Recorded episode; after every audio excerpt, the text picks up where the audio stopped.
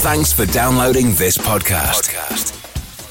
It's for personal use only and must not be rebroadcast, reproduced, or used in any form without permission. Tell your friends they can get their own copy by searching iTunes for Radio Le Mans or visiting radiolemans.com.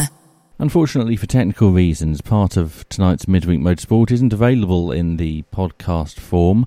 The missing section consisted mainly of myself and Nick Daman discussing Formula One. Uh, we hope it doesn't affect your enjoyment of the show.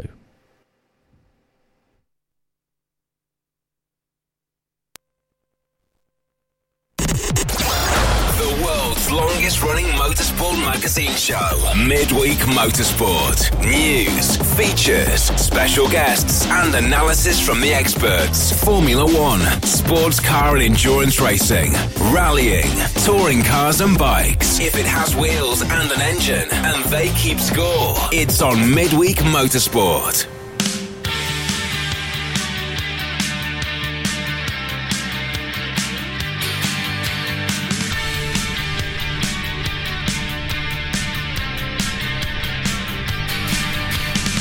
Hello, everybody. It's just after 8 o'clock in the UK. I've got to be honest, this is one midweek motorsport, and I don't actually know what time it is because I'm on the Rennsport 6 to PLM run in the Porsche Panamera Sport Turismo uh, Turbo SE Hybrid. Uh, so I'm on the road at the moment. Uh, not going to tell you exactly where I am, uh, but suffice to say that we've been doing uh, a little bit of a run through some of our favourite musical uh, places, or at least places with uh, musical connections uh, to this show and uh, to my some of my favourite ever musical artists. More on that later in the show, but let's get up and over, from my perspective, to Tim Gray. On a packed programme tonight, Tim, we have what? We have all the usual features, including uh, news. Uh, we'll have some special guests. We'll have our regular contributors, including Nick Daman. Hello, everybody. Hello, hello, hello, Uh, hello. Nick, when John said uh, musicals, did, did, Yes. did that suggest to you that he might be in Oklahoma? Well, there, there was a number of places he could have been. I thought, has he gone to the, uh, you know, the uh, uh, the Black Hills of Dakota, for example? Um, Ooh, you know, yeah. in fact, it's very. In fairness, in fairness to the people who are trying to work out how many miles he's done, there's probably virtually about three towns in the whole of the US that's not featured in a major song at some point. Yes. Uh, when I was uh, in the States a few weeks ago to go to the Grand Prix of Portland, I uh, actually looked for songs that had Portland in their name, and there were several of them. I really Yeah. One of them's all right. 24 hours from Portland. Oh, he could be in Tulsa, 24 hours from Tulsa. I mean, if you were Right. 24 hours from Tulsa, you could be pretty much anywhere on Earth, couldn't you? Well, these days, yes. I mean, he could be in a Vauxhall Viva in Las Vegas. Yep. Yeah, he, he's definitely going to be in Las Vegas tomorrow because that's where tomorrow night's uh, Hindy's road trip episode comes from. Uh, tonight's is from Fresno in California, uh, so but that was pre-recorded. Uh, so who knows where he is now? Uh, anyway, uh, packed show He's wearing a red and white striped top. Lots of uh, hat. lots of people uh, joining us uh, as part of tonight's show. Nick is just one of them. We also have Kerry Cobb to talk about his British superbikes. Uh, Crailsy will be here with a little preview to the Bathurst 1000 kilometres, which is this weekend. Uh, hopefully, we'll have a bit from Declan Brennan and hopefully a bit from Johnny Palmer as well. Uh, let's take a look at your tweets. Michael Denny says, Back home and packing for a trip to Barcelona this weekend. No, please don't play that song. Okay. Uh, right turn lover standing by for mid desert motorsport uh, with a lovely uh, gif there of Priscilla uh, from Priscilla Queen of the Desert. Uh, Adrian Michael Reese, two weeks of being at home just before 8 o'clock. Uh, Rob Jane, apologies for missing tonight's show. Uh, I'll be trying to fix something that isn't broken. Hashtag F1 qualifying. Uh, more on that later. Uh, Chris Suku, evening all back on normal time. Once again, apologies for absence. He's had a business dinner. Uh, Sarah Rigby, she is home now, so that's fine. Adrian Michael Reese says, I'm not going to tell you where I am. Narrow, narrowing it down somewhat, which states is it legal to introduce a podcast and drive at the same time? Well, he was using hands free and his Bluetooth, so uh, I'm pretty sure that everywhere. Uh, Dave Alcock, will John be hosting Midweek Motorsport from the cab of the Panamera Sport Turismo this evening? Uh, he did start that, yes. Uh, plenty more tweets, uh, and uh, we'll be looking at some of those again later on in the show. But let's get started with the news. All the latest motorsport news from around the world. Midweek Motorsport. He's been immortalised in song by artists ranging from Billy Joel to Dexy's Midnight Runners, but on Sunday he ripped up the Superbike history books, becoming the winningest rider in the World Championship and equal championist rider. Uh, we are talking, of course, about Johnny Rea. Indeed, poor old, who has uh, now won eight on the row, uh, so eight races in a row, and now has four championships in a row. And as you say quite rightly, Tim is the winningest driver, and now the equal most podiuming driver ever, rider, sorry, ever in World Superbike history. And a jolly nice chap, though apparently, according to Gregorio Lavilla, not exciting enough. Uh, indeed, not. Uh, he's been uh, on pretty much every TV and radio uh, station in Britain today. Good. Uh, but he won't be on ours. Uh, sadly, we've got to ask because we didn't ask. Um, I'm sure we can. I'm sure we can sort that out. You know, some of the revelations we've had. He's jolly nice. Some of the revelations we've had uh, include that he uh, doesn't uh, ride a motorbike when he's at home because he hasn't got a license. There's quite a lot of motorcycle racers who who don't have motorcycle road licenses because they think it's a foolhardy and insane venture to go out on a motorcycle on the, in, in the British public roads. And sometimes I agree with them. Uh, and yet they're quite willing to go uh, wheel to wheel with. All uh, the traffic's going in the same direction. That is true. And outside of the Isle of Man, all the road furniture has been removed as well. Yes, no signs that you could hit. Uh, hopefully, you've seen these uh, races from the weekend. Tell me what happened, apart from Johnny Rea winning he won, and in the second race he started from ninth, and he won, and he was second. Um, realistically, Magny-Cours, which is a great track, a great. It's a pity it's in the middle of nowhere because it's by far the best circuit in France. Um, uh, much better than the multicoloured stripes of doom we have to race around at uh, Paul Ricard. Um, yeah, I think there wasn't really a lot to report because he's kind of done that thing where he's completely beaten everyone into mental um, submission. Um, and uh, he, he, he won the first race. Um, it, the reverse ahead of Tom Sykes and Xavier Forés, uh, and then he won the second race as well, um, ahead of Chaz Davies and Marco van der Mark. So that's kind of the, the collection of people who have, on the whole, been been following him. But it's a, uh, you know, I was just, just checking back on the records and say he has now won eight on the spin. That's four rounds in a row. Um, and uh, yeah, apart from a uh, oddly the British round, which is the one round where he had a bit of a, a nightmare, um, he is he is uh, really I, I, only missed those two races where he hasn't won since the second round. Uh, well, at least one of them from the second round. He won 14 now this season, and it's just a remarkable performance because what you have to remember, Tim, is that over the winter, uh, the FIM and uh, Dorna decided the one thing they had to make sure they could do was to try and absolutely stymie uh, Kawasaki so they they, they took about 1400 revs off it. They they put all sorts of um, uh, limitations on the electronics as well. And you know, we had the first race of the season all those months ago um, in uh, Austra- um, in Australia, yeah, Australia, Australia, Australia, of course. Phillip uh, Back yeah, 25th of February, and that was a, a one a win for Marco Melandri in both races. And Mr. J Rea only shows up once on the podium in second. Um, so yeah, he started that way, I think, and then in the second round in Thailand, he managed to win one race but wasn't a podium. And then and they slowly crept up, and they and they put this all down to they had an in-season test where they finally because it's interesting. Going back to my, I don't know who told you, but someone we, you know how Red Bull are always moaning that they you know, if they had an extra 50 horsepower, they beat everybody. Yes, they said that again at the weekend. The problem is having extra 50 horsepower doesn't actually just mean you have more power because it, affects everything else of the bike as well. So it affects you end up having to set the car, car up differently because you're going to use your rear tires differently, everything else. And what the Kawasaki team found was by losing 1200 revs and therefore completely changing the power delivery characteristics of the, of the bike they wouldn't just have you know, they wouldn't just have lost those 12 revs and not retuned it to give the power as much as they could up there in, in those revs they had. It completely upset the handling, and so it wasn't they got a chance to do a really good in-season test, I think at Brno, that they kind of worked out how to set the bike up for the completely different power delivery they now have with a much narrower power range. Because of course these four cylinders, um, cc bikes probably rev to could probably rev about 19, 20,000 revs if they wanted to. Um, so it's it's yeah, law of anti consequences. It did take three or four rounds for the uh, Kawasaki team to sort it out.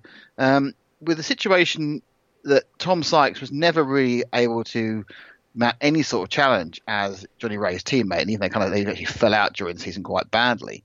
Um, Melandri did what we expected to do, win a couple here and be anonymous elsewhere, which is why he's been replaced by Alvaro Bautista going forward. Um, Chaz Davies did what he does, which is win a few races, fall off in a few races, then hurt himself. Um, and we didn't see the improvement with that uh, FIM had hoped to see from the um, certainly from the Aprilias and the Aprilias and the Hondas, and then to a lesser extent Yamaha, who did pull themselves up by their bootstraps into kind of best of the rest after Kawasaki and, and Ducati. But the, the, real thing is, if you look at it, it's just a complete masterclass by team and rider. And the thing is, we, we, however much you might not want Johnny Rea to win. The problem is, and I by that I mean the, the organisers, he is the best for his generation. He is a country mile better than anyone else out there, and as has been said this week, if the if the cards have felt felt, felt fallen a different way, he probably could do very, very well in MotoGP as well. But you know, there's no incentive for him to go there now. He wouldn't get a, works bike, and he's been playing very nice by Kawasaki for two more years to probably win two more championships. And I think the other thing he's holding out for Tim is he there's a rumor, or maybe a signed up deal, that the two year time uh, race in 2020 will be at the new Northern Ireland circuit. Uh, right Turn Lover says, uh, I'd venture to say that the bigger news than uh, Johnny Rea taking both races and the championship was that the weather at Magny-Cours was not miserable. Uh, well, that's not fair because quite often Magny-Cours has some lovely weather. I, I remember Formula One races in the early noughties that were uh, held in uh, brilliant sunshine. Admittedly, it was always June or July. Mm. The only thing I, one thing I do remember Magny-Cours in all my years of travelling around to various races in various countries, many of them places that would be considered, um, you know, a third world, you know, not quite so of, of Western health uh, hygiene standards. The only place I ever got really bad food poisoning was Magny-Cours. and it is in the middle of nowhere. Uh, also, Right Turn Lover says, Hope Specutainment's ride does not break down. He may have to resort to a midnight train to Georgia. Very good. Uh, very He's good, leaving. Yes. He's leaving. Yes. and I'll be with him. Except I won't. you will, Yes. though, won't you? You're going to Georgia. I am going to Georgia. I, didn't know that was common common knowledge. I'm I'm going to be taking up the mantle of another another Petit Le Mans. Um, obviously, we've got the boys will be at uh, the Creventic event at Spa. So then I think Joe and Di and uh, Johnny are going there. I know Johnny's and not. uh, yes, I should be over. there. Is he not? Bruce is going. Johnny, okay, so Johnny's and got I'm, uh, I'm World Endurance Championship at Fuji that weekend. Of course he has. Yes, it's it's a busy weekend, but I I got the very much the long straw because I love I love Road Atlanta as anyone has, who, who listens to this show for a while would know, and I haven't been there for seven years or so, it might be eight years now. So I get to be uh, I get to be uh, Shea's underling, and I, I have to listen to what she says because she's the incumbent. uh, back to World Superbikes. So Jonathan Rea takes the title with 470 points. Uh, that's 135 clear of Chaz Davies. Uh, Michael With van der another Mark- hundred up for grabs because there's four Yeah. four races to go, two rounds to go, and if he wins those four, he would win the most races in the season. Ooh. Uh, Michael van der Mark is third, then Tom Sykes, Melandri, Alex Lowes, uh, Xavi Forés, uh, Eugene Laverty, Lorenzo Savadori, and uh, we have Oh, the. Turkish rider in 10th. I should have read that earlier. yeah, it's like at eight and finish line. And Eugene Laverty doing very well on the Aprilia, and then he could carry on. Uh, indeed. Uh, what else do we know about World Superbikes? Uh, oh, we were going to talk about World Super Sport, weren't we? Because that's already been uh, that has not already been decided. Uh, We're going to work Super Sport 300, aren't we? Isn't that, isn't that the big news?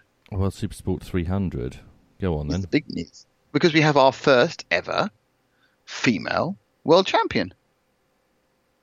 And that is Anna Anna, Carrasco. Anna Carrasco, who won it by a point in an absolutely nail-biting race where um, Mika Perez, her uh, countryman and uh, uh, rival, um, had to win the race, and she had to uh, and she was starting 25th and had to score some points and scraped on the last lap into a I think a 13th place just get enough points and won it by one point in the end with 93 but it doesn't matter uh, how close it is. The fact is that Anna the 21 year old is now the say the first female world champion which is fantastic. It, it, yeah it's, it's great for opening doors and hopefully this will be a springboard for her you know into either into world super sport or possibly into um, moto 2 and staying on two wheels, British superbikes were in action, but not in Britain, as our British superbike correspondent Kerry Cobb uh, will explain. Where were they this weekend? Well, they all went off to Assen without me, Tim. Without um, you? Oh. Yeah, it was a bit gutting. I couldn't go, but I'll definitely make sure I go next year. But it's yeah, the one round of the whole season where we go across the channel and everyone went across on the ferry. In fact, uh, apart from o- OMG Racing, who had a little flight over. But um, yeah, no, they all went over there, and uh, it was Leon Haslam that was the double Dutch champion. But not such a good weekend for Jake Dixon. No, Jake was Jake was gutted, but I mean, I don't know why. He's still riding so well, and it was sadly a mechanical failure that forced him to retire in lap ten of race two. But we saw how good he was in race one. Um, you know, he finished 0.086 seconds behind Leon, so it was a really, really close fought thing in race one. And as I say, mechanical failure in race two, and he was obviously gutted. Um, 61 points now as they head into the triple header at Brands Hatch. But, you know, it's still mathematically possible, and he still rides like the wind. So it's not over yet. It, it's unlikely, though, isn't it, with such a big gap now and just those three Brands Hatch uh, finale races to come? Yeah, but it's it's mathematically possible, and this is exactly what happened last season. I don't want to put the bogey on Leon because I I hate to do this, but I'd love to see Leon win it. I'd love to see him go to World Superbikes with his first British Superbike Championship. Um, but this is exactly what happened last year, and he went to Brands Hatch. It was all but wrapped up that he was going to win, and uh, he didn't. so who knows? While it's still mathematically possible, you can't rule Jake out. He is such a great rider. Uh, he did finish second in race one. Uh, yeah. The other podium finisher there was uh, Tarran Mackenzie. Uh, he had quite an exciting weekend, didn't he? now, see, I love Ta- Ta- Taz Mackenzie. He is absolutely brilliant. Him and his brother are just such great riders. And yeah, he did do really well in race one. In race two, there is a picture of him. If you get a chance to have a look on the British Superbike website, um, there's a picture of him, and it looks like he's suspended in midair as he came off his bike. And it was the same. It was the same corner where um, Dan Linfoot had come off and, and got like run over in the uh, in the second lap. Three laps later, it happened to Taz Mackenzie, and this picture of him, he looks like he's suspended in midair as the bikes all literally rush around him. How they didn't hit him, I don't know. But yeah, he made it through, and he is a great rider. He's definitely one to watch for next season. Uh, Josh Brooks uh, got a podium finish in race two, uh, third in the championship, but now out of it. Yeah, yeah, I, I love Brooksy. He's had a really good, he's had a really up and down season, and I, I just I feel sad for him actually. Just a couple of races didn't go his way over the season, otherwise he could have still been in there. But you know, I did say to you, Tim, a couple of weeks ago, I felt it was going to be a straight double dog fight between Jake and Leon, and here we go in a week's time into Brands Hatch, and that's the way it's going to be. I can't wait.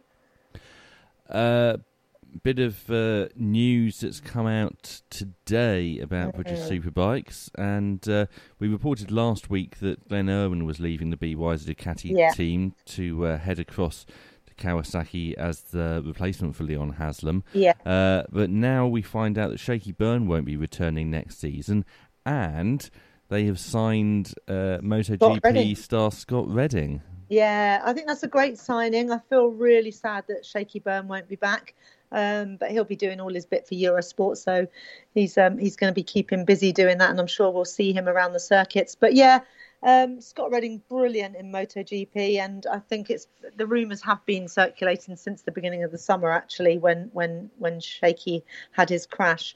Um, but yeah, it's going to be great. I think he's going to be absolutely brilliant. Uh, now it's uh, almost a return home for Scott Redding, although he's never raced in BSB before, he has raced for Paul Bird before, hasn't he? He has indeed. He's he's he's known Paul for quite a while. Um, he wants to win, and he want and he knows that Paul Bird wants to win, and I think they they get on really well together. He he back in the summer he um, he initially kind of dismissed this move. He was he said he was concerned about the safety levels of some of our tracks, um, but he said. Um, when Paul Bird came and spoke to him, he changed his mind. So yeah, there's obviously a good relationship there. So it'll be interesting to see see how that pans out. It's going to be a big change for BY's Ducati. Uh, who are we going to see alongside him? Any speculation on that second seat? Not at the moment. No, I, I, I haven't heard any rumours, but I'm sure when I get down to Brands Hatch next Friday, I'll probably hear a few, if, unless we already know by then. And what about the rest of uh, the field? Because obviously, uh, these big moves are going to cause a bit of a shake-up elsewhere, aren't they? So, any other rumours well, you've heard about people moving or not moving? Nothing that I can comment on at the moment. I, I can't give you any spoiler alerts yet. It's all going to go down to the wire at Brands Hatch. That's me being diplomatic, Tim. That's you not wanting to uh, tell me all the secrets you know. I, I know that. Uh, fantastic. Thank you very much, Kerry and uh, we'll speak to you again after Brands Hatch in a couple of weeks' time. Yeah, look forward to it. Thanks, guys. Well, Nick Daman's still with us, uh, and Super- I, I, I, am still with you, always with you. Thai Superbike 1000cc national champion. Yes. Uh, Pong Warakorn. Keep going will try to make the most of his knowledge of the Buriram circuit when he uh, takes part in the Moto 2 race uh, supporting this weekend's Moto GP right. of so, Thailand. So what, was it, what was his name again? Titipong Warakorn. I, I, know you should laugh at other people's names because they're in a foreign language. That one really does translate brilliantly. I wish Titipong all the success, though obviously at the end of the day it's Moto 2 and that could be won by any one of 17 riders, whereas MotoGP will get what will be won by Marc Marquez. Is that for certain? Do you know what? I'll put. I'll. I'll. I'll, I'll take that for ten pounds. Yeah. Oh, excellent. Uh, Thailand uh, is getting quite excited about its MotoGP by the look of it. Oh, I've seen quite a lot on my on my Facebook feed. I have a lot of um, uh, I say friends, the people who follow, follow through, through the RC because RC is very big in Thailand. Um, and there's a lot of posted pictures. There's all sorts of. You know, Marc Marquez has been riding a RCV around the streets of of of, of well, I, I say Bangkok. I, probably isn't Bangkok. It's probably the, the town where the circuit is because it's not actually uh, near the. Uh, yeah, because quite away from the uh, circuit, isn't it? Uh, from the from the capital. Yeah, so he would be. He, it was quite a good shot, which, where he was just sitting down in his leathers, uh, eating some Thai street food. Um, so that's two massive risks: one going out on the Thai roads, and two eating Thai street food. But uh, I'm sure he'll be he'll be fit in time for the race on uh, Sunday. And do we know who's going to replace Scott Redding? Uh, we do, and I've forgotten. I'm sorry. I haven't got my. I have not got my who's going your, where. Your list uh, of movements my list of movements for, for MotoGP I do not have. But I, think the Scott Redding news is very interesting because he did say um, uh, pretty much when he, he, knew he wasn't staying with Aprilia that he didn't want to do British Superbike. Yeah, as uh, Kerry alluded to, he said uh, the circuits are too dangerous and some of the riders aren't very good.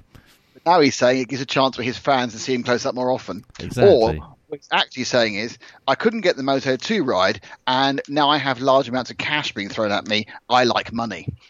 Well, don't we all? Uh, yes. Well, I'm sure there's some sort of you know, you know um, people who don't like money who live in huts in in some part of uh, you know India. Uh, indeed. Any other MotoGP news you want to on pass to us? On not really. It's, it's, it's, it's an inter it's an inter week. It's an inter week. I've, I've, I've, had my concentration very firmly on a, on another four wheeled sport, which hopefully we're moving to next. Uh, well, uh, the question I need to pose to you is: What were you doing 108 minutes ago? At five part, quarter past seven. About time. then, yeah. Oh, uh, no, that's, uh, I no, have no idea six. why. What were you doing 108 hours ago? Well, I don't know either. That would have been some point over the weekend. Well, I was either uh, racing radio controlled cars. I went to see my mum. I was driving the Maserati Levante all weekend, and there's a real world road test coming as soon as Tim edits out all my ers and ums from it. Um, It's becoming a long process. it may take me weeks. go on then, tell me. Uh, what were you doing 108 days ago? oh, uh, give me a date. No, that would give it away. Okay, I, I, you're you're going somewhere with this. I'm sure it's brilliant. I'm not sure what it is though, so go for it. 108 days ago, you were in the pit lane at Le Mans. Was I? Okay, Yes. right. And uh, this week, we finally have a result from that race.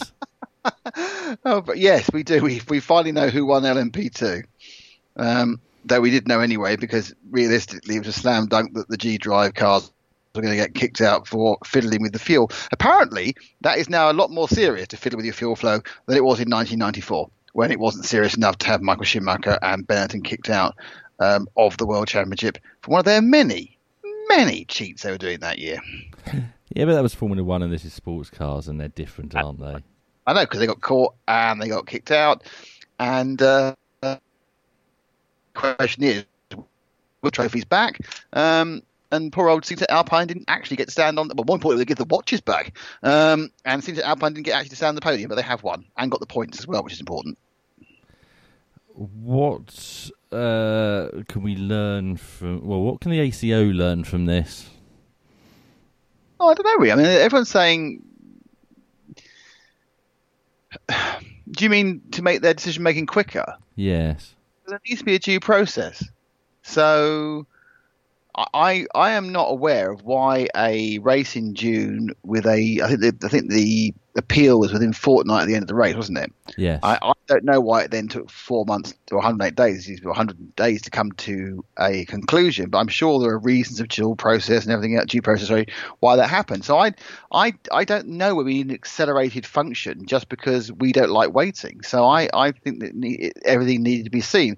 I think what might have been a good idea, to be honest, is that it was pretty obvious from the pit stop times that something odd was going on um, from the first stop. And the other teams were saying, the other P2 teams saying there's something odd going on. You kind of think it might be an idea for someone from the ACO to walk down and go, Can you explain why your cars are refueling for eight seconds faster than anyone else? And they could say, Oh, we've, we've tampered with the rigs to make them quicker. And at that point, they could, they could have pulled the cars out yeah. and saved everyone some money and a waste of time. Because it wasn't like it wasn't a a bending of the rules, cheap um, interpretation, we want to put it, that wasn't obvious. And, and, and you know, there was a lot of what the heck's going on faces being pulled from the rest of the P2 class. I'm pretty sure that what the heck faces were backed up by emails to uh, the scrutineers and whoever the uh, WEC equivalent of Charlie Whiting is. Um, so they must have known there was a problem long before. It's got. No, it's not like they've only got an hour and a half to find out. They've got 24 hours to work it out. So they shouldn't have been sitting on the. They should have not been on the podium. Even though, even if they let them run, they should have been effectively running that race under suspension, effectively from uh, you know under suspicion. And therefore, when we got to the end, the other the, the other guys were on the podium, and they would have been um, you know having to prove they're innocent. Formula One Hooray! was. Uh, I didn't watch it live. I watched it this Did afternoon All right, okay. because I was busy on Sunday watching other motorsport, uh, which we'll come to later. Uh, Mhm.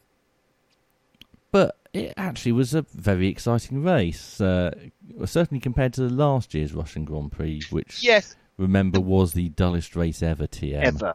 There was a weird feeling about the entire event. The whole the whole event seemed incredibly low key.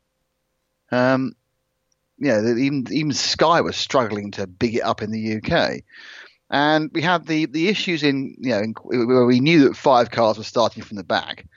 Rather unfortunately, four of them got into the second got into the second part of qualifying, uh, or three of them got into the qualifying and didn't bother going out, and neither the two Renaults either. So we had a elimination where no one was actually eliminated, who actually went on the track into the third part of qualifying. Um, and they had a very good lap from Valtteri Bottas and a slight mistake from Lewis, and they lined up one and two. But suddenly, um, they were massively quicker than uh, Ferrari after being behind. They say it all seems to turned around again on these particular circuits. And so with, with Bottas starting first, there was the spectre of, of what's going to happen if, if he stays in the lead. And, and as the race unfolded, you said, Tim, it was a very interesting race. The, the come from the back from from Verstappen. We had uh, the Mercedes running in tandem. We had uh, a slight mistake by Mercedes, which meant that uh, Vettel got back ahead of him after the um, the pit stops. We had one of the overtakes of the season, which didn't get mentioned for some reason. It's got completely lost in the noise. That when Lewis had to do it, he did it. He took, he got past the only other car that is a serious rival to his in those in, in that environment, and he effectively slam dunked Vettel back in it, into it, and and then Bottas moved aside to let Hamilton win, and suddenly there's all the wailing and gnashing of teeth, and it's like I don't know about you, Tim, but I'd have been absolutely beyond gobsmacked if they hadn't done it. It was totally a no-brainer to do. It's a team sport. That's what happens. But suddenly, oh no, oh it's won the wrong way. Oh, it's terrible. Uh, you know, and I, I, I, don't know what you thought, but I thought that's but that's fine. That's what they should do. They should they should leave here with a fifty point lead, and then they, they, they need to win the championship. It's been close all along. There could be a DNF, you know, and it, suddenly it's close again. If you remember last week's show, uh, Yeah. where we were talking about who might win, I said uh, Max Verstappen, um? And I was pleasantly encouraged when he had made his way up to fifth on lap eight, uh, having qualified eleventh.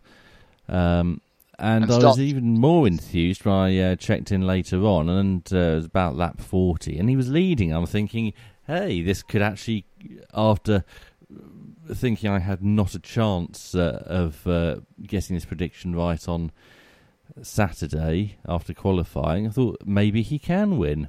Uh, in the end, he didn't, though. Um, and I should have known that he wouldn't because it was his birthday, and nice things never happen to people on their birthdays, do they? Well, he came fifth, so it wasn't too bad.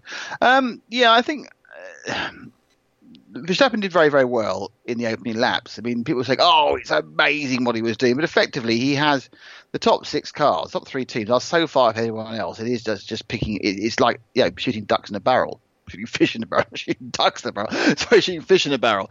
Um, and they'll go, "Oh, he's so much better than uh, what Ricciardo's doing." Well, Ricciardo had a little prang and ruined his, his wings, so he hadn't got the same uh, ability to move forward.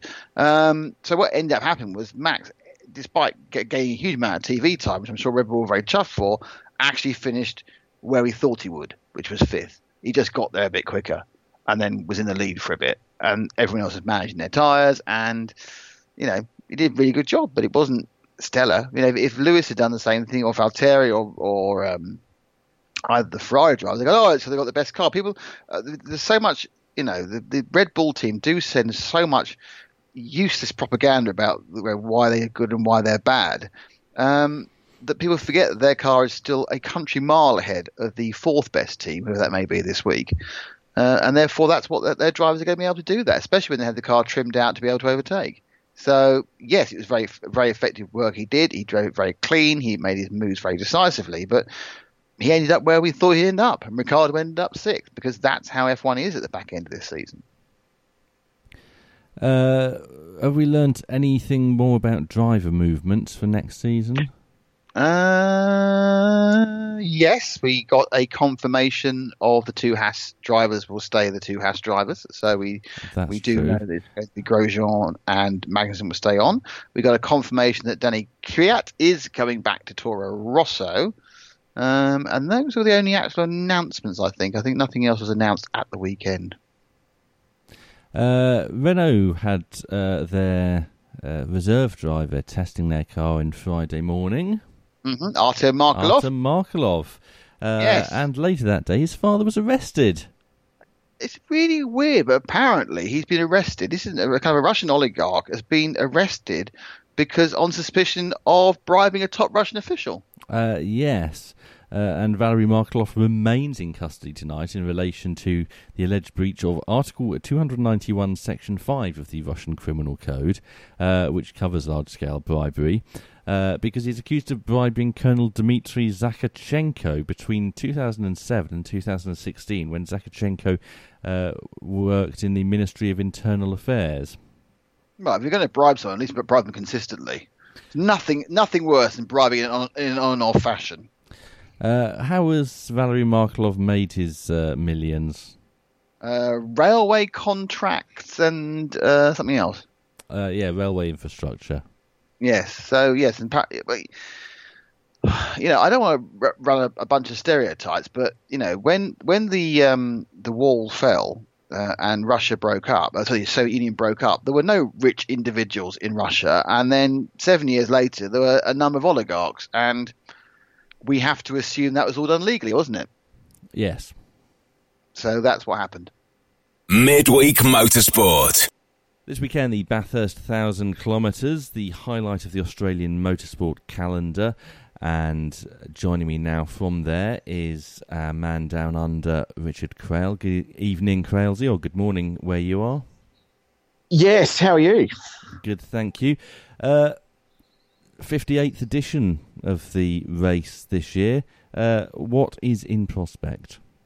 Well, that's a very good question. And as always with Bathurst, it's a pretty broad question to ask because it's so famous both in the 1000k edition and the 12 hour and indeed the 6 hour at Easter for being predictably unpredictable. Uh, and there's no reason to expect why that won't be anything the case. It's been a, a hugely competitive year in supercars this season, and it, it, started for those that haven't followed it with. Uh, the, the DJR Team Penske Falcons dominant early in the year. Scott McLaughlin, the young Kiwi, raced out to an early championship lead. Um, since been pegged back by Triple Eight Race Engineering and the Red Bull Holden Racing Team. Uh, they won at Tailem Bend at the brand new circuit. They dominated the Sandown 500, the traditional Bathurst warm up three weeks ago, crushed the field there in a way that we haven't seen domination uh, in in supercars for many years. It was it was quite startling in the way they they crushed the field there.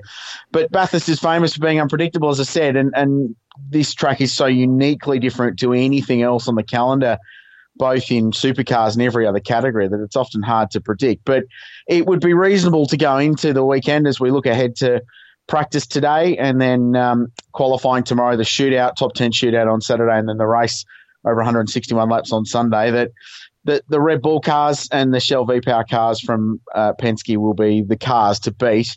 But uh, as always, the wild cards are likely to, to feature in the mix as well, which is part of the appeal of this race. Well, you mentioned uh, Triple Eight's domination of the Sandown 500. Jamie Whincup's won Bathurst four times before. Is mm-hmm. it just a?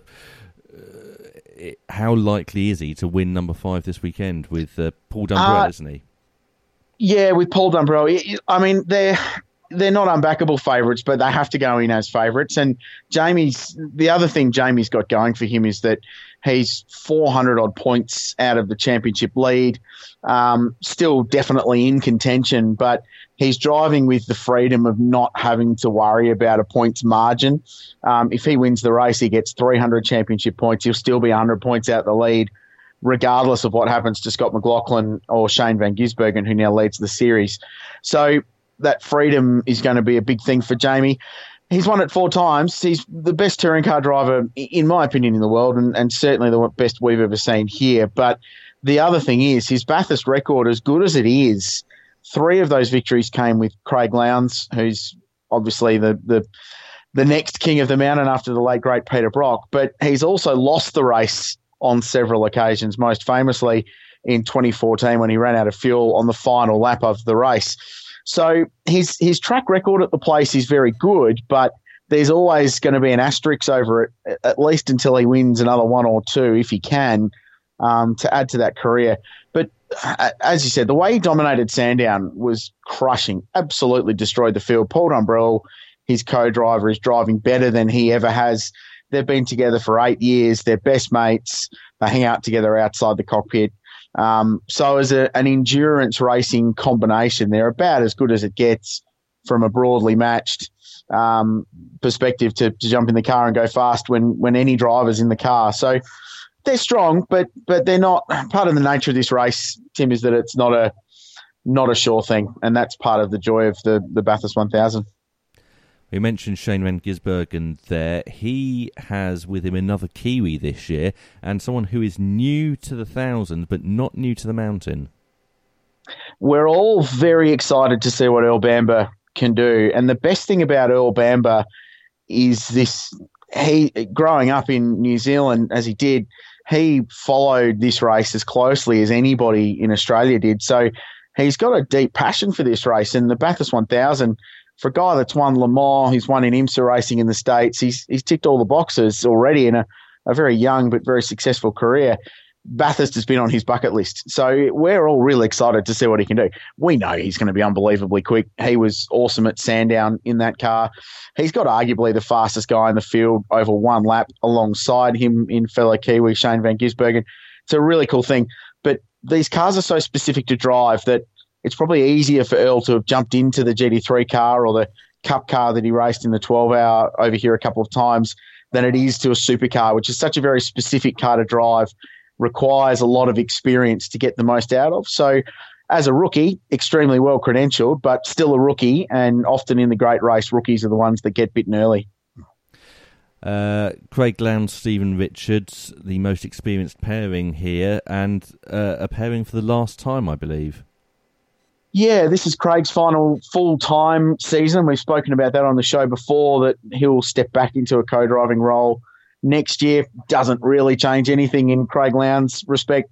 He's still the best that we've seen at Mount Panorama since Brock won the race six times. He's paired up with Stephen Richards, uh, who's won it four times in his own right, once of those with Craig. So Steve's got his own amazing record alongside CL. Um, the thing is, since Craig announced in Townsville in July this year that he was retiring from full time driving, he's been racing with a real freedom and just without any pressure, no weight on his shoulders. He's well placed in the championship. He was really fast at Sandown. So too was Steve. They're they're as good a shot as any, and using that advantage, at least on paper, that Triple Eight seem to have coming into the weekend. They're looking really strong. You never rule Craig Lowndes out. If the race is in the final 30 laps and that car is in the top five, he is as good a chance of winning as the guy that's in the lead because he's got that X factor that when you need Craig Lowndes to dig deep at Mount Panorama, he does, and it's special to watch, and it remains so even in his final full time year of driving. Be great uh, to see him get one more win after a, a, bit of bad luck over the last two races. Yeah, you're right. I, look, I I've actually got them in as my personal favourites for this weekend. I just love the balance of that combination and the enormous amounts of experience. There's some unpredictable weather forecast for Sunday. As I talk to you now, it's raining, so um, it, that that balance and that experience of those two I really like, and I think where the two Red Bull cars from the Triple Eight car might strike dramas, they can avoid them. Uh, and I, I've got them as favourites. So win number seven, certainly. And then keep in mind, he'll probably team up with Jamie Whincup for at least the next two or three years. So he could he could win nine or ten of these things. It's a remarkable record. Uh, last year's winners, David Reynolds, Luke Youlden. We haven't had back to back victories for anyone for a very long time now, have we? So, what are their chances of coming back and winning again? Well, I think they're pretty good. And last year was such a shock that um, we all still look back on that going, oh, no one expected, excuse me, no one expected that. No one thought it was possible. But what Erebus have done just quietly is transformed themselves into week in, week out contenders they don't still quite have that last half a percent that the Triple Eight cars and the the uh, DJR Team Penske cars have got on raw speed. But Bathurst isn't always run on raw speed. You don't have to have the fastest car to win that race. It helps, but you don't have to have it. It's still got that endurance racing mentality about it. So they've got a stable combination. Luke drove the car really well as a co-driver, and a guy that doesn't get many laps during the season proper uh, at Sandown, so he did well. And, and, Dave's driving as well as ever. He's won a couple of times this year already. Um, they they could go back to back. Uh, I would say that there's so many favourites for this race, but it's everyone's so impressed with what that team has done on a small budget without the massive resource to turn themselves into regular contenders by having smart people and really good race car drivers. So, yeah, it's going to be interesting. If they unload quickly on Friday uh, in in practice and then into qualifying, I think they'll certainly be contenders. And from what you say, they may be helped as they were last year by some wet weather. Yeah, potentially. It was the big ace card for them last year, and their car was unbelievably good in the wet. Didn't have the car speed in the dry. Um, the the forecast at the moment, as I said, it's it's raining now.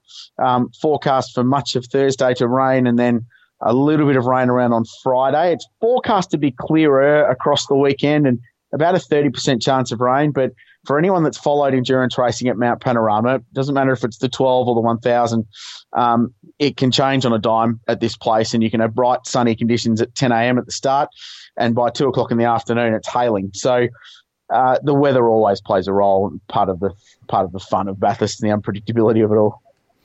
Uh, let's take uh, talk about the Nissans and uh, um, Rick Kelly. It's been a long time since he won at Bathurst. Uh, he's got a livery that might inspire him to victory, though.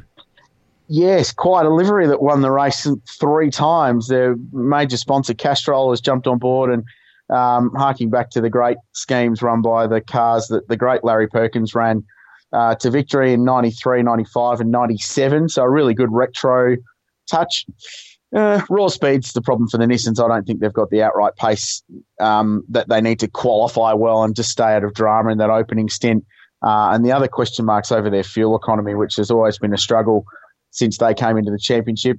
Um, Rick was really solid at Sandown in the uh, the enduro opener, so they've got um, they've got decent performance. I don't think they're winners. The the other cars we have to talk about are the the two red Fords and um, Scott McLaughlin and Alex Premat. Scott 12 months ago at this place was electrifying, best ever qualifying lap into the 203s, first driver to do so in a supercar. He goes to another level here. And it's remarkable that even in his young career, which has been filled with so much success, he's yet to get on the podium at this place. So he's he's got two objectives this weekend. One of those is to to get on the podium for the first time, but he's got to resurrect some championship points, having lost the lead now to uh, to Shane Van Gisbergen. So from a, a big picture point of view, this is a big weekend for Scotty. And the last uh, Bathurst uh, race for the Ford Falcon. Yeah, it is, and a big celebration of that. And there's there's 50 years of history behind that car at this place and in this race. So it's a it's a big weekend. The Mustang comes into the sport next year. Uh, we've seen Mustangs in the Bathurst 1000 before, 85, 86, and then uh, before that as well. But um, yeah, it's a big celebration. There's a whole bunch of classic Bathurst winning and successful Bathurst Ford Mustangs gathered in the paddock.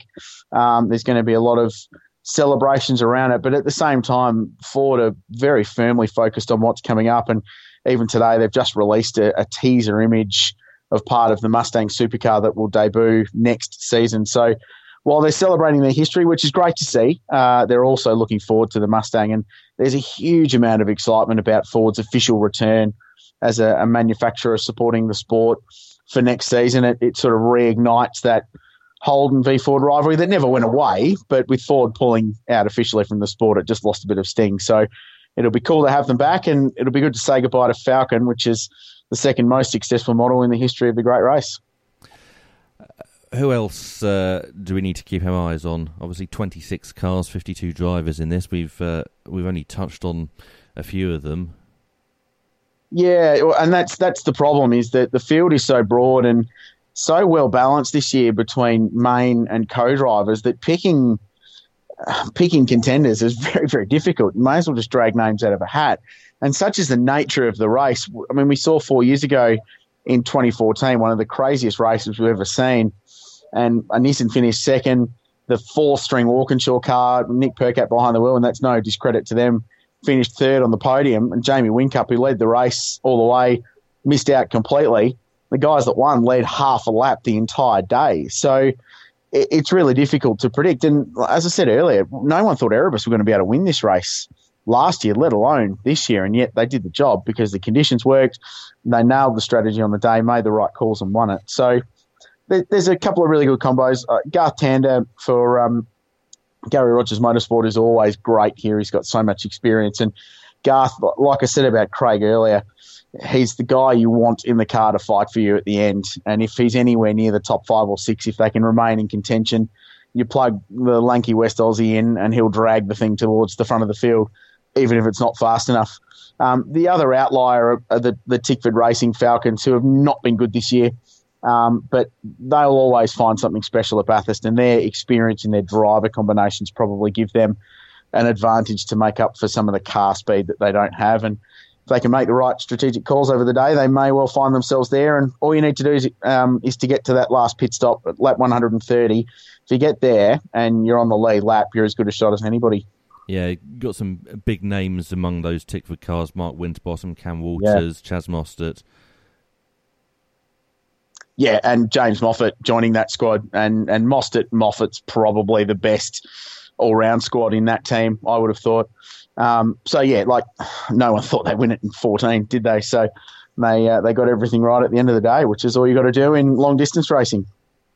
Uh, getting it right back in 1962, uh, the first time Bathurst hosted the Armstrong 500 was Bob Jane, who died at the weekend. Yeah, one of the greats of Australian motorsport, and we say that about a lot of people, but Bob's role in touring car racing in this country is often undersold. And in the later part of his life, he was dragged through some messy divorces and some business dramas with his sons and their tyre empire that they had a massive chain, still have a massive chain of tyre uh, stores around Australia, Bob Jane T Marts, um, uh, which is unfortunate because his racing career was extraordinary. Australian touring car champion, winner in the long distance races, but not only that, raced just about everything. And then when he stopped racing, he was a sponsor. Um, the BMW 635 CSI that finished second in the 1985 race to the all-conquering Walkinshaw Jaguars was sponsored by Bob Jane T-Marts. Um, he sponsored Alan Grice throughout the years. He sponsored Peter Brock and Larry Perkins in a Porsche attack in Le Mans in a Bob Jane T-Mart liveried Porsche. Um, so back the sport, and then his crowning accomplishment was building the Calder Park Thunderdome and uh, a 1.5 mile oval, banked oval for NASCAR racing, and for 15 years, NASCAR racing was quite strong in Australia, thanks to Bob. So, um, unfortunately, that venue has been left uh, in tatters as Bob's health uh, declined over the later years, and he fought a battle with cancer towards the end, which ultimately claimed him. But he's a Hall of Famer in the sport over here, one of the most respected figures for his not only his driving prowess, but what he contributed to the sport as a sponsor, as a businessman, and as a promoter as well. So sadly missed, but well remembered by the community for his achievements. Yeah, you mentioned as a promoter as well, f- uh, five times uh, Calder Park hosted uh, a non-championship Australian Grand Prix, but he attracted all the big names uh, to that race: Alan Jones and Nelson yeah. Piquet and Niki Lauda among the people who raced there, and uh, Roberto Moreno, who won that race three times. Yeah, and mostly for sort of Formula Atlantic spec cars, but AJ popped up in the FW07 and, and won it. And um, yeah, and that drew enormous crowds to Calder Park, which was his circuit in the, the outlying eastern suburbs of Melbourne. And he made a very big play to bring the Australian Grand Prix there. And ironically, it was Bob who started the conversation with Bernie Ecclestone about Australia having a race.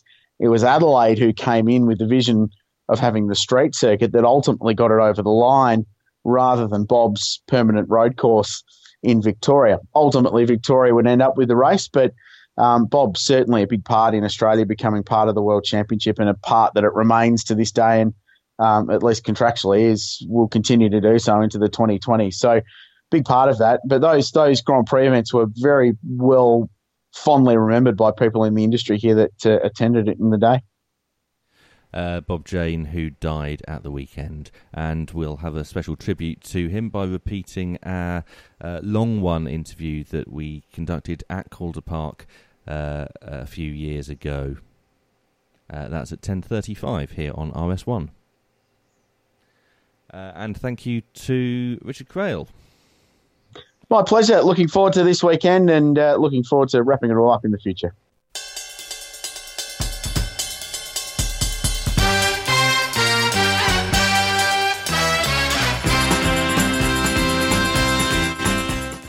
And that music can only mean one thing. We're going to talk about NASCAR, and Declan Brennan joins us.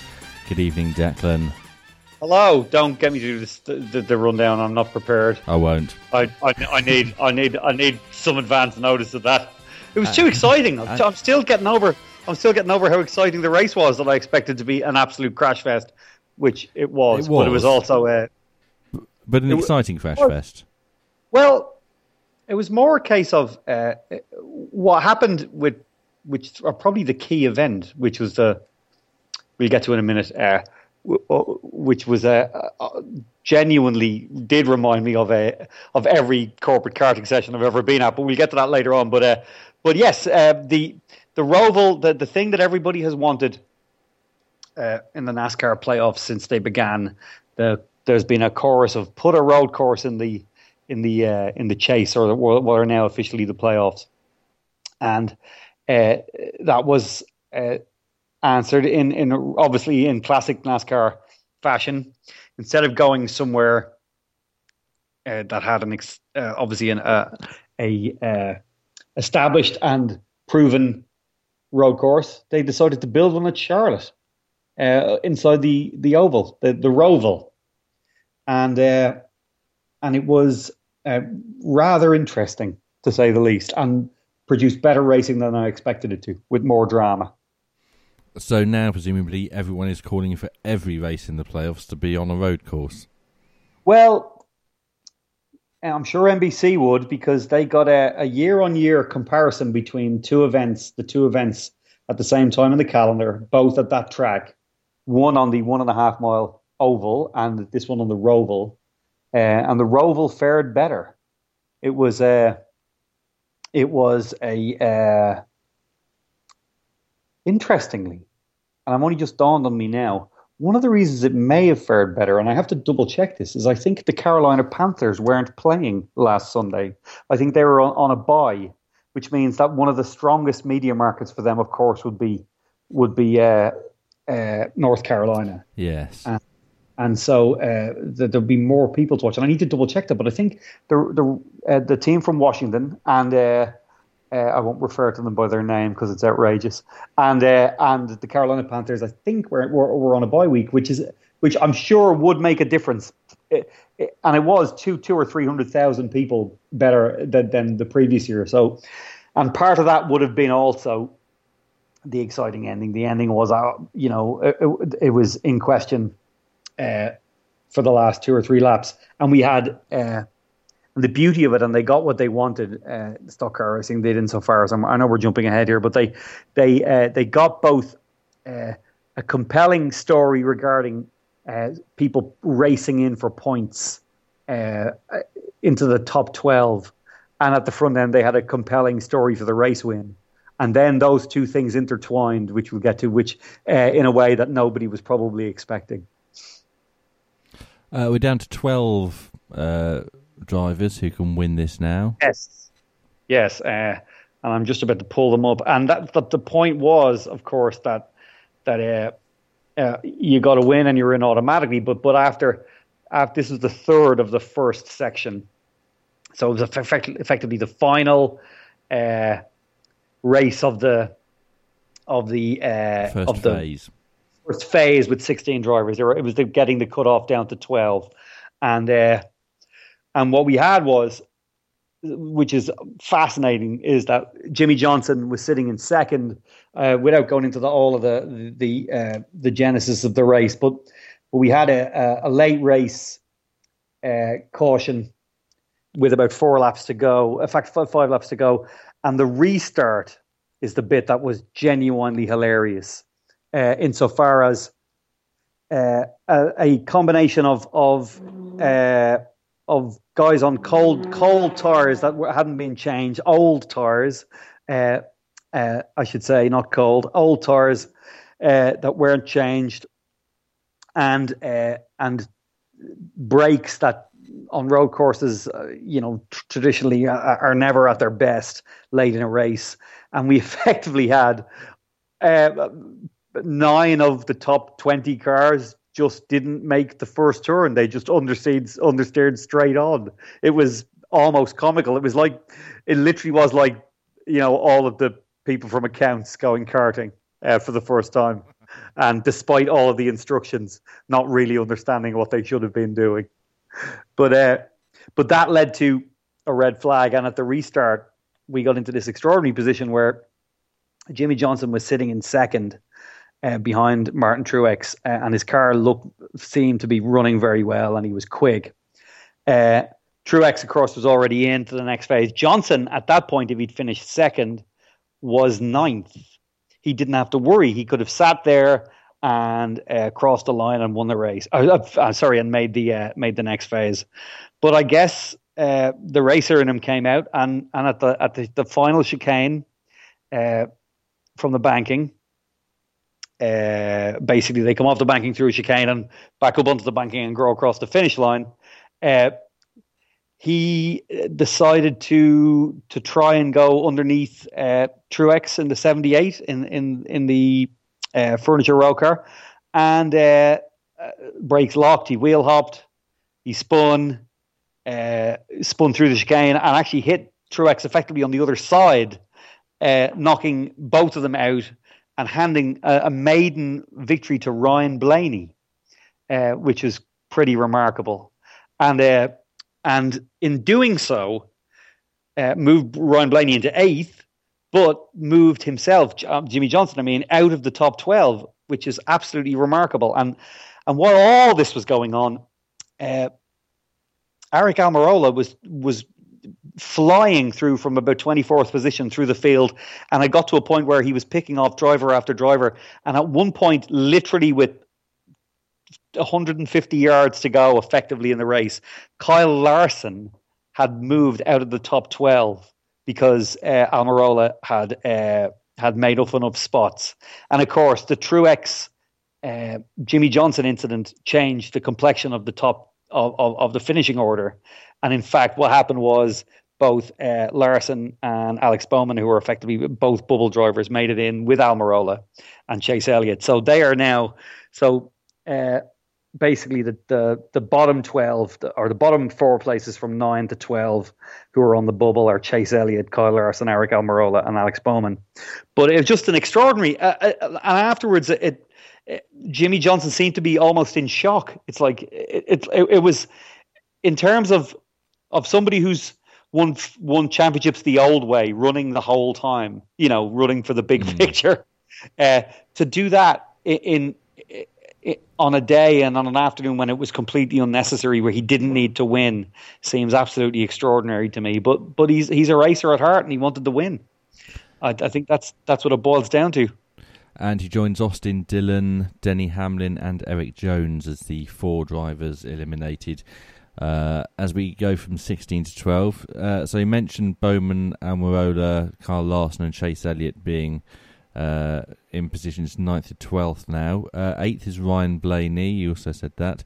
Uh, Kurt Busch is 7th, Joey Logano 6th, Clint Bowyer 5th, Brad Keselowski 4th, Martin Truex 3rd, Kevin Harvick 2nd, and Kyle Busch uh, in the lead and the whole thing, you know, uh, uh, gets extremely this this section, of course, now is the section that features, if if I'm not mistaken, and I know actually I'm going to have to go and look this up because I'm, I pardon me for not remembering uh, every round in order of a 36 race series.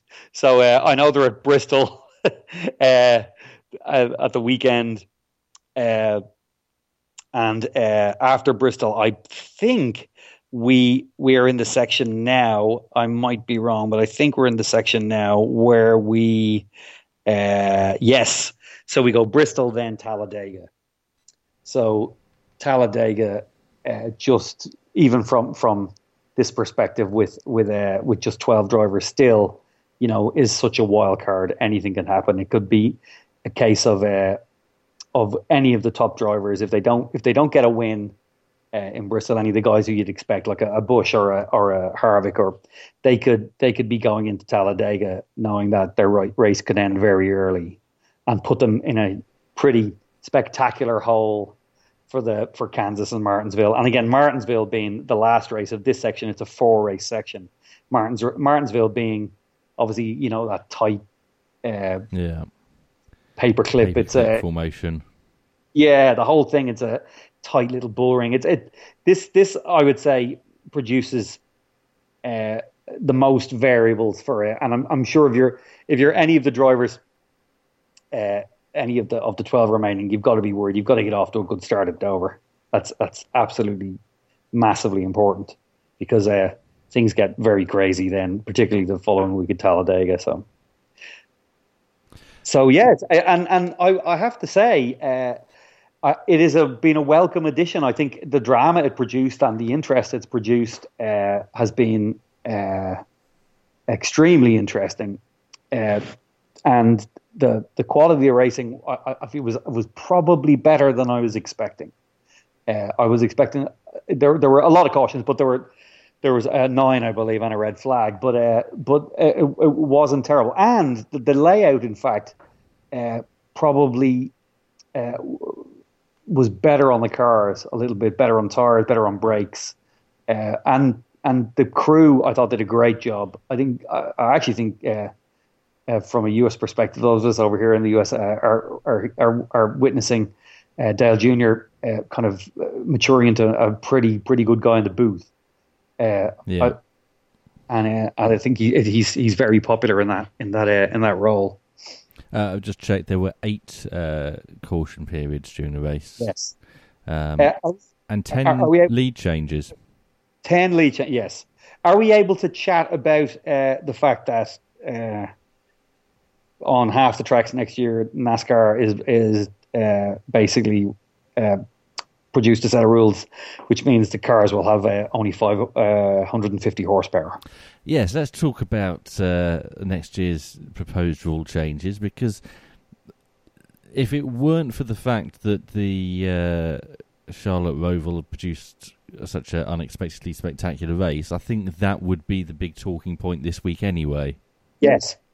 Yeah, and and and this is uh, uh, and for for the IndyCar fans who listen, this is a uh, what they've done is effectively is they've they've created a package that will uh, reduce horsepower and bunch the cars up. Uh, uh, and in terms of it's combination of downforce and horsepower, that they've used this this uh,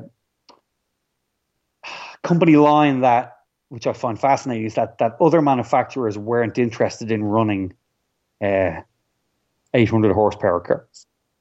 I would suggest other uh, if you'd stop that sentence that other uh, manufacturers weren't interested, it yes. would have been more.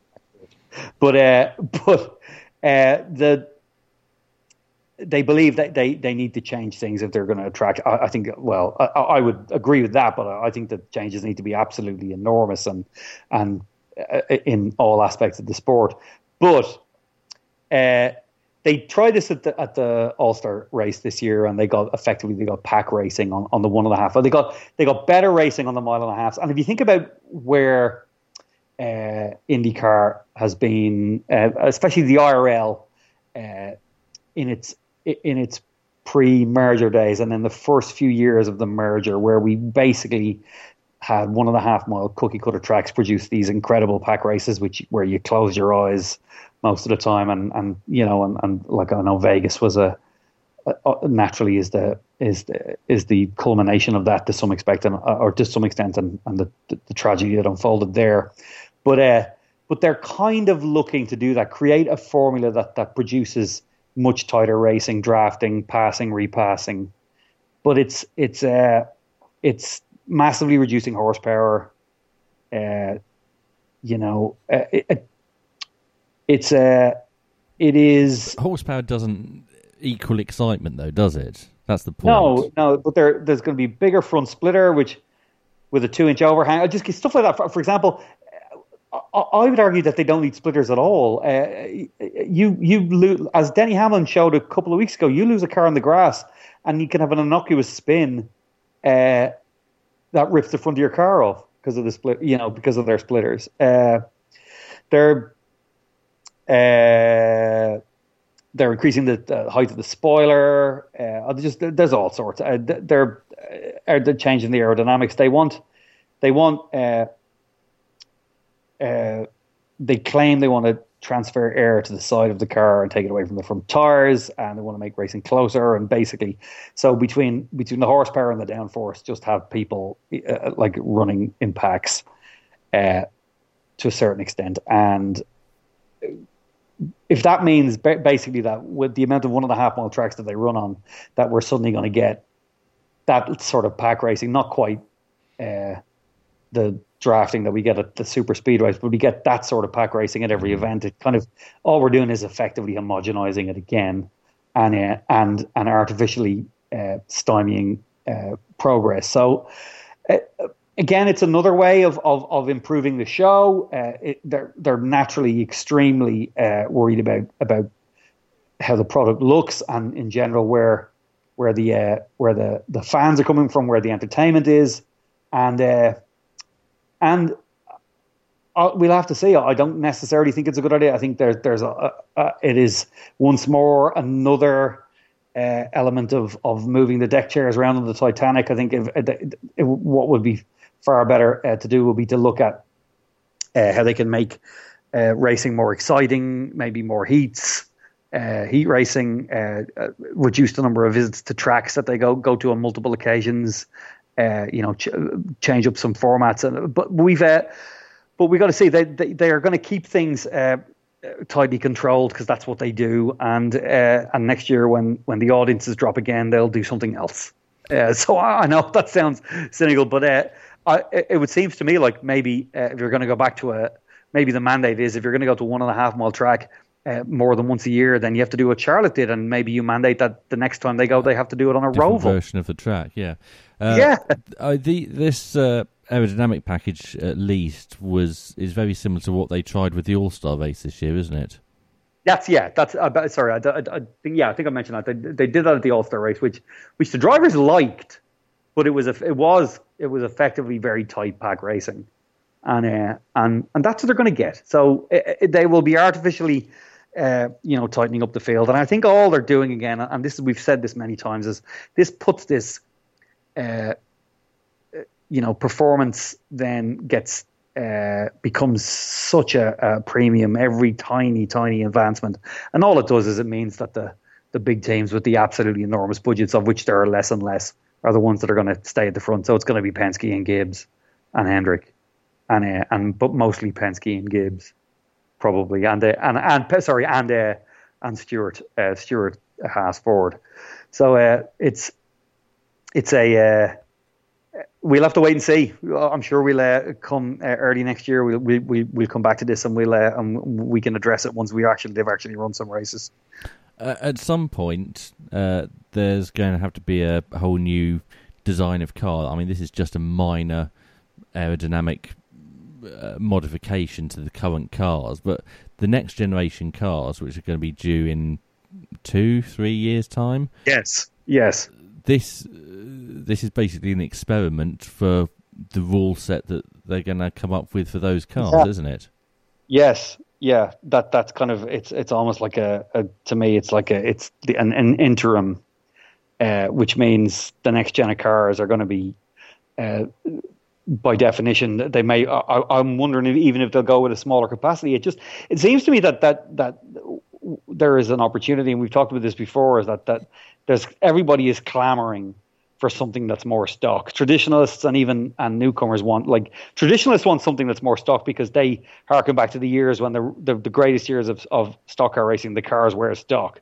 You know, a Plymouth Roadrunner was a Plymouth Roadrunner, uh, etc. Uh, and uh, there's there's a, a belief now that that also that that these cars now no longer have any relevance. There's no technology transfer. There's no road relevance, and, and again, we've talked something we've talked about, but but it, it, it, I keep going back to this. But you just look at that uh, Toyota entry design and, and look what it is, and it it it just absolutely sums up what's wrong with the sport. Is that they're the they have this basically a, a stock car body with this ludicrous uh, uh, Supra front end on it uh, it's it's insane. It just makes no sense. It can't can't make any sense to Toyota. It can't be what they want.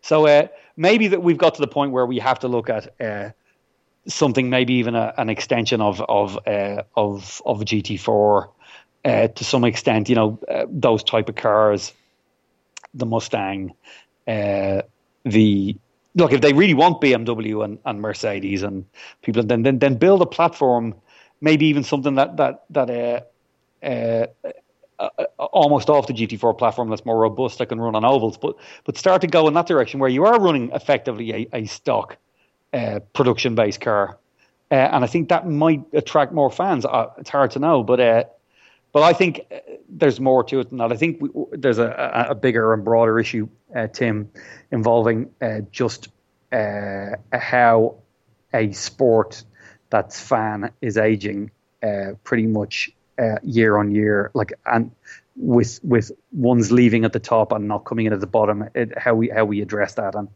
and and that's something that as somebody who works in racing, uh, I think about all the time, and we all have to address, not just the people uh, uh, uh, at the NASCAR offices in Daytona. Uh, moving away from the cars and onto the drivers, uh, Yes. we're going to see some big moves next year. I've heard uh, a few rumours, but what what do you know? I don't. I, well, you tell me your rumors, and I'll tell you. I'll tell you what I know. I've heard about Daniel Suarez, really, and that's the only rumour I've heard. Well, he's he's a relatively hot property, so uh, I think that the that he is he's a he is currently, if I'm not mistaken, he is a uh, uh, he is part of the. Well, what's your room? What have you before I? What's what's the rumor you've heard? Uh, the rumour I heard was uh, he's currently Joe Gibbs Racing. Yes, he's kind of their junior, as he said, as he he described. He described, and we talked about this a few weeks ago. He described him as one of his uh, draft picks. Yes, One of the guys. He's, uh, or to quote uh, a but he won't be continuing in the same car, but he might be in a different car for Joe Gibbs, or he might be with a different team. Well, don't forget that, that really one of the linchpins of all of this, and, and where where the, some of the movement will come from, is uh, the fact that Gibbs are going to have to find a home for Truex because Truex, uh, as we discussed, no longer has a team come the end of this year because Furniture Row Racing is just is getting out of the business Yeah. due to funds. Uh, but but as a but Gibbs had clearly recognised the talent that uh, that he is, current champion, of course, and they immediately uh, and they are the technical partner uh, of Furniture Row, so they they immediately stepped up and said, yes, he will have a home with us. So that obviously means that they're, they're, they've got to make some changes. I think there's a, a great deal of uh, belief that Suarez is the future. Uh, he's a and he is a, obviously clearly quite the talent. So. Uh, uh, and just to prove that it's live, uh, they nearly scored and equalised. but I can't. But I, thought can't you were say. who. distracted. You're watching football at the same time. but just to, just to prove that it's live. But so so uh, there's no doubt they're going to keep him around. But they're also so they they effectively are in a, this kind of odd conundrum and where they they they can't not bring in the the proven veteran at the top of his game, while but they also now need to work out what they're going to do with the uh, with the with the uh, the raw talent who is the future. Uh, it's a uh, I, so I could see Suarez being farmed somewhere uh, out, uh, you know, into a into a partner team or or uh, but he's certainly not going anywhere. He's too talented. Uh, the other uh, thing that may be connected with this, and I might just be putting two and two together and making five, with Furniture Row not needing that technical alliance anymore, then you have the possibility that they might have a technical alliance with another small team, and the one that's been mentioned is Leavine Racing. Oh, and that's interesting. And so uh, Kasey Kahne missing yet another race this weekend uh, through uh, his uh, health issues. Uh, could we see the end of Kasey Kahne, and could they put Daniel Suarez in that car? yeah, that would that would that actually, you know, that would make sense for everybody because Kahne, even without health issues, Kahne Kahne has just uh, is without question uh, one of the greatest uh, uh, underachievers uh, of his, or, or if not the greatest underachiever of his generation. Had everything. Had uh, had the talent, the looks. The he was a, a marketing man's dream. He was touted for great, great things. You know, got his chance with Hendrick, and it just never ever managed to, to, to make it work the way he ought to have. And and he is without question, he's a veteran, clearly a, vet, a veteran now. And, and Suarez is Suarez is what Kasey Kahne was 15 years ago. So that makes perfect sense. And especially if, if in the short term they've got to find a home for Truex, who will absolutely, uh, be, you know, continue to be competitive and ar- arguably will be more competitive in that car. Although I'm not sure how, how more competitive you can be than being actual champion. So uh, it's uh, that that would make a lot of sense. Uh, and it, effectively, if they want to use that technical partnership, well, you know, almost like a Red Bull used, uh, Toro Rosso, yeah, yeah, or Ferrari used Sauber. So uh, basically, pretending it's a different team. Uh, effectively, just putting a team with a giant moustache on it. Yeah. Uh, have you been following the uh, national series uh, at all? I have not. I I I I, I phys- physically don't have the ability. To, interestingly, I have I, I have.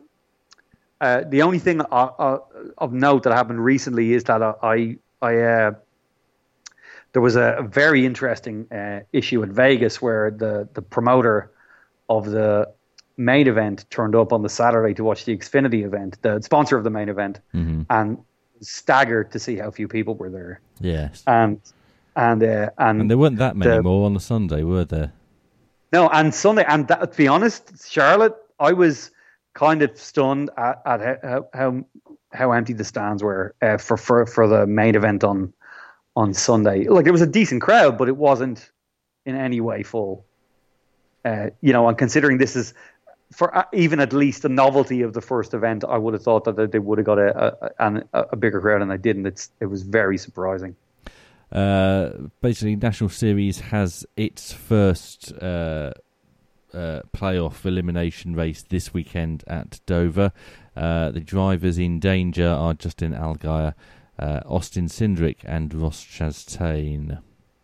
Ross Chastain is is found found a bit of form at the end of the season and is beginning to get a lot of uh, a lot of uh, uh, uh talk about him. Uh, and because if if I uh, remember correctly, he is he's part of the Ganassi system, and they have a they have a lot of belief in him. it's yeah because they this year now we have a situation where every single series is is in is is now in playoff mode to the yeah. point where we're going to have to get Jim Mora uh, playoff hotkey of him saying playoffs uh, and use that. I think. Uh, but uh, yeah, trucks, uh, Xfinity Series, and, and the top series now all run the uh, all run the playoff system, and uh, and they're all underway as of as of next week, I believe. Yeah, Christopher Bell currently the championship leader. Uh, and the only one who's definitely not in any kind of mathematical danger uh, of being eliminated at Dover. Uh, Declan, uh, thank you very much for joining us. I'm sure you will be back with us uh, very soon. Oh, it's my absolute pleasure, and I look forward to it. I'll, and you'll have to get me back on uh, if you want uh, for for uh, if you give me a little bit of a prep, I can I can do a I, can do a proper race to the chase An actual countdown. countdown with drivers. And Yes, and I can also do one for the uh, for British Superbikes as well. Well, British Superbikes are just down to two riders now, so pretty easy. Oh well, okay. Well, I'll do two hugely uh, complicated ones for the two for uh, for who are the two riders? They're Leon Leon, Leon Haslam uh, and Jake Dixon. Right. Okay. For next week, I'll have who I I'll almost have, called Scott Dixon earlier. No, don't do that. And uh, and we'll uh, yeah, I'll produce some absolutely enormous ones for, for, for both of those two.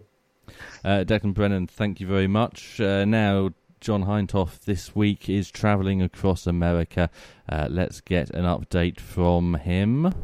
Thanks, Tim. Yeah, um, good stuff, by the way, this evening. Uh, fantastic stuff.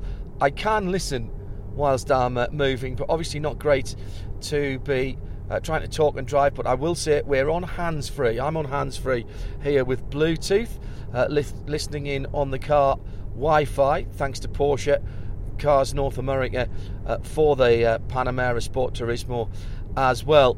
Um, coming after midweek motorsport this evening, our second in the hashtag RRVI2, that's the number two, PLM reports. Uh, and uh, we'll earlier in the week we were at uh, Fresno. So after the Alwin Springer interview, which you heard on Tuesday, or you may have downloaded from RadioLeMans.com, we uh, I jumped in the car at Monterey and drove to Fresno. If you didn't hear uh, that particular uh, that particular piece, then listen to it because there's some clues there of which route that I took. Uh, then Fresno with uh, CJ Wilson. Now, CJ Wilson uh, is a great friend of ours, and uh, he has a Porsche and an Audi dealership in Fresno. So that's coming up tonight after this show. Uh, from Fresno, I took a route uh, that took me uh, down to the new home of the Raiders and past the route that I took was past a an aircraft graveyard and one of the biggest solar farms I have ever seen. And uh, you'll be able to hear some content from there uh, later on in the week. But tonight, straight after this show, CJ Wilson, worth listening to. Some great stuff from a, a great Porsche enthusiast. And don't forget, listen in, work out the route that we've taken, make uh, an educated guess, uh, add all those mileages together, and uh, next week, when we're at Petit Le Mans for midweek motorsport, that's in fact this time next week, isn't it, of course, uh, then uh, we'll be finding out who is the winner. To get your guesses to us, you uh, will need to use the hashtag RRVI2, that's the number 2, PLM. So that's Rennsport Reunion 6 in Roman numerals, 2 PLM for Petit Le Mans. RRVI2 PLM, that's the hashtag to at Radio Le Mans, probably the best one to get it to. Uh, at will get it as well. We'll pick it off from the hashtag, to be honest. We want your guesses on the mileage that uh, I've covered in this Panamera Sport Turismo Turbo SE Hybrid, and we have got well, actually half a bootload of swag from Porsche and from Rennsport. So there'll be a few winners, and we've got some goodie bags to give out, uh, as well as some fabulous stuff for later on in the year. Right, I'm going to get back to driving because I've got to get a lot of miles under the wheels for my end of the week contributions to the content that we're doing.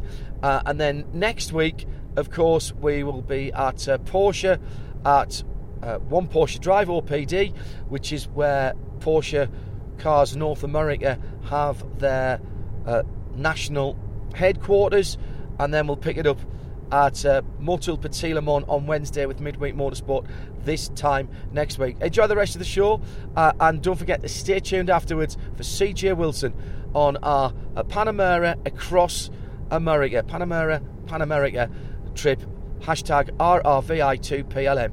Uh, that's all coming after Midweek Motorsport tonight. Back to you, Tim. Thank you, John. Uh, and uh, remember, after John's uh, latest road trip uh, exploits in Fresno, we'll also be repeating our uh, Tyler's Long one with Bob Jane that we did a few years ago. Uh, as tribute to Bob, who uh, died at the weekend. That's going to be at 10:35 UK time. Uh, one thing we completely forgot uh, to talk about earlier on when we are doing British Superbike news is uh, British Superbike calendar news. Uh, that was announced the weekend in Assen and uh, some changes to that, including a start at Silverstone. Uh, that'll be the 19th to 21st of April. Then off to Oulton Park, Donington Park, Brands Hatch, Knockhill, Snetterton, Thruxton, Cadwell Park, Oulton Park again. Uh, then Assen becomes the first of their playoff races rather than the second. Uh, Donington Park is the penultimate round, and they end as they always do at Brands Hatch. Uh, very pleased to say that Johnny Palmer is uh, joining me now. Good evening, Johnny. Good evening, Tim. You're very quiet. Try us again. Good evening, Tim. Uh, Good evening, Tim. I think you need to get closer to that microphone. I am struggling to get any closer to it, Uh, it's not the headset, it's the microphone that was in front of you. Uh, there is no microphone here that, I can see. Ah, that one. Okay. What about that? that works. Good. Okay. I'm so glad we we rehearsed this beforehand. Uh, what are you up to this weekend, Johnny? uh, I'm covering a VLN race, Tim, with well, uh, not actually sure who it is. I think it might be Paul Truswell now. If not, it'll be Bruce Jones. And we're back to the standard length of races, uh, of course. So four hour races till the end of the season. There are two more to go. Uh, one this Saturday, which is a midday start in Germany, so 11 o'clock in the UK through till uh, 4 pm. And there is then one in two weeks' time to complete the season. And we've got a rather interesting car, I believe, racing this weekend not the VLN because it's the debut of the brand new Aston Martin Vantage GT3 car, not yet homologated, so it can't run in the SP9 category. So it's going to be an SPX car, very similar to the uh, GT3 Porsche that was raced by Manthey earlier on in this. Well, it was raced by Herberth Motorsport, I think, um, under the sort of um, in the Grello colours. And similarly, we've got a brand new car that will be infiltrating GT3 from 2019, but it'll be fun to see how it gets on in that subclass this weekend on the Nordschleife.